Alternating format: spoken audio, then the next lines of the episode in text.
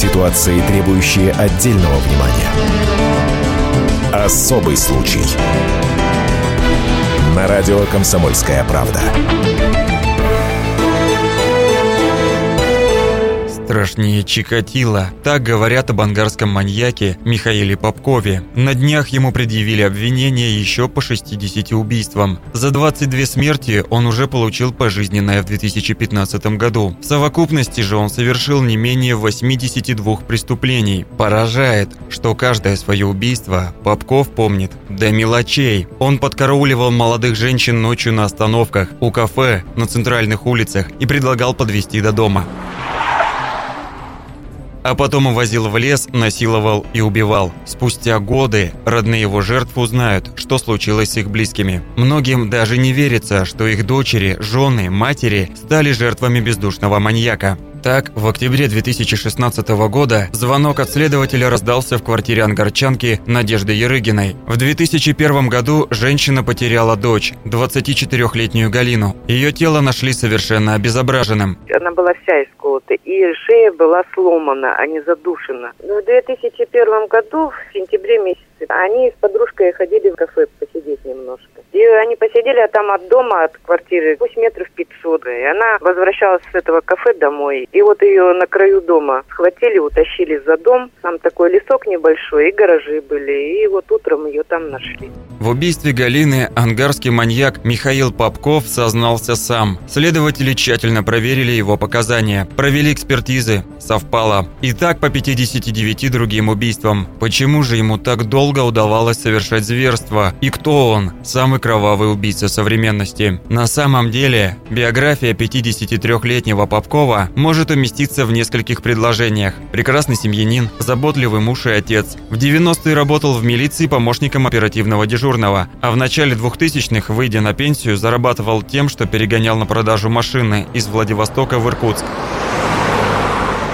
Для тех, кто знал его лично, сослуживцев, знакомых, соседей, стало настоящим шоком, что Попков – тот самый серийный убийца, которого искали 20 лет, из материалов уголовного дела.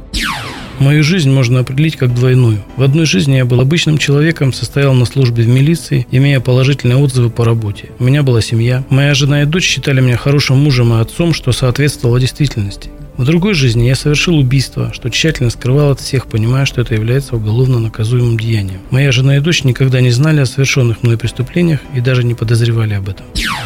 Уже будучи за решеткой, Попков дал эксклюзивное интервью корреспонденту «Комсомольской правды» и признался, что продолжал бы зверство, если бы не современные технологии. Я все-таки родился не в том веке, а сейчас современные технологии, уже современные методы. То есть надо было раньше родиться? Нет, просто вот и все, тут никаких чудес. Ну, вы меня поняли. Если бы, например, не дошли мы до этого уровня, там развили те вот эти генетические экспертизы и так далее, то и ничего бы не было бы. Я бы перед вами не сидел. Я не мог это наперед предвидеть. Это как компьютерная техника или еще какая-то, но в то время этого не было. То есть, если бы знали об этом, то и не оставляли бы и еще следы другие, правильно, которые потом позволили сделать экспертизу, правильно? Если бы это в то время было, возможно, возможно, что может вообще бы ничего не было. Маньяк действительно ни следов, ни улик не оставлял. У сыщиков изначально было всего три зацепки. Протектор от шин Нивы, группа крови и версия, что маньяк носит погоны. Уж слишком долго преступления оставались нераскрытыми. В 90-е убийства расследовали, однако то, что в регионе завелся серийный убийца, формально стало известно только в 2002 году, когда в Ангарск приехали следователи Генпрокуратуры из Москвы. Они объединили преступление в одно дело, а спустя год вывели генотип палача. Маньяк все же прокололся и оставил на телах жертв следы слюны и спермы. Генетическая экспертиза показала, что их образцы принадлежат одному и тому же человеку. В 2008 году дело было передано в Следственный комитет по Сибирскому федеральному округу. Тогда ДНК маньяка уточнили на современном оборудовании. Затем составили список подозреваемых и начали брать у них образцы слюны для анализа ДНК. Тогда проверили около 4000 человек, а в 2012 году очередь дошла до Попкова. Он не скрывал скрывался и не прятался, пришел к следователю в тот же день. А спустя два месяца, когда шокирующие результаты ДНК пришли, Попкова задержали во Владивостоке, куда он поехал, чтобы купить машину. Вы-то с какого года ждали, что к вам придут? Я, если честно, вообще не ждал. Я как бы знал, что у бывших сотрудников брали образцы. Почему именно я, ну, ну когда у всех массово брали образцы, и избежал этого, я об этом не знаю. Ну, были готовы к тому, что к задержанию, я имею в виду морально, как-то психологически? Да, не то, что догадался, а предвидел, что возможно, но все-таки где-то стрельнет. Экспертиза это генетическая. Ну а какие меры предпринять наперед возможно было?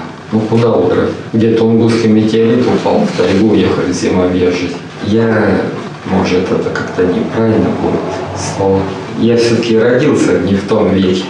А сейчас современные технологии, сейчас современные методы. А дальше раскрылась та история, от которой волосы встают дыбом. Совершать свои зверства маньяк начал в 92-м. Последнее датируется 2010 годом из показаний самого Попкова. Жертвами становились те, кто ночью без сопровождения мужчины, без определенной цели, в нетрезвом виде, находились на улицах, вели себя легкомысленно, беспечно, не боялись вступать со мной в разговор, сесть в авто и затем кататься в поисках приключений ради развлечения, с дальнейшим употреблением спиртного и вступлением со мной в половую связь. Таким образом, жертвами становились не все подряд, а женщины определенного отрицательного поведения. У меня возникло желание проучить и наказать их, чтобы другие не вели себя так, чтобы боялись. А за это маньяка Михаила Попкова окрестили чистильщиком. Сам он свои действия объясняет так. Давайте вот такую ситуацию разберем. Вы решили там где-то компании погулять, там в кафе или после кафе у кого-то на квартире. Но нормальное развитие ситуации. Или вы остаетесь ночевать, или вам вызывают такси, или вас провожают. Все, третьего варианта не должно быть. Логично? Но бывают еще и исключения. Бывает исключение. Человек с кем-то поругался, там слово за слово, да, вышел на улицу, психанул, Маша, типа, увезите меня туда-то. Я говорю, что случилось? Да там подцапалась туда-сюда. Я говорю, без проблем. Подвез, подъезд, подъехал, поставил дальше, подождал. То человек в подъезд зашел. Ну, вижу, что шик-шик-шик по этажам идет. Я неоднократно такое говорил на вопросах. Все, никаких проблем нет никакого дальнейшего развития событий с плохим окончанием, то есть, ну, преступлением. То есть исключительно женщины легкого поведения? Да почему? Ну, у человека разные проблемы могут быть. Я могу, конечно, она мне симпатизировала, ну, внешне или как-то там по разговору, телефона не спросить, поинтересоваться, давай встретимся. Ну что в этом такого? Встречусь я с ней или не встречусь, или там позвоню, не позвоню, это десятый вопрос уже. Я, конечно, мог и не позвонить, мог и не встречаться. Но все. Ну какие тогда становились жертвами? Да, я здесь однозначно сложно на этот вопрос ответить. Просто вот возникала неприязнь по факту? Ну, я вам просто пример один приведу. Это прямо в зале суда, это не моя даже инициатива была. Я сидел, молчал, слушал. Судья у свидетеля спрашивает, у вас была половая связь с ней или нет? Компания вместе выпивает. Муж пьяный ложится спать, его друг вступает в половую связь с женой друга. Ей мало, она еще идет на улицу, ну, одна из жертв, скажем так. Это мотив. А как считают следователи, толчком к этому послужила измена жены. Было это как раз в 92 году, когда изверг впервые вышел на охоту. Если бы я конкретно застал, я бы, может, по-другому поступил. А именно в основании были подозревать. Хотя я, может, но на тот момент кто как это воспринимает, адекватно, неадекватно поступил. Но вы считаете, нормально? Не, на, на тот момент как бы вроде нормально. А то, что потом уже впоследствии было, это уже последствия всего.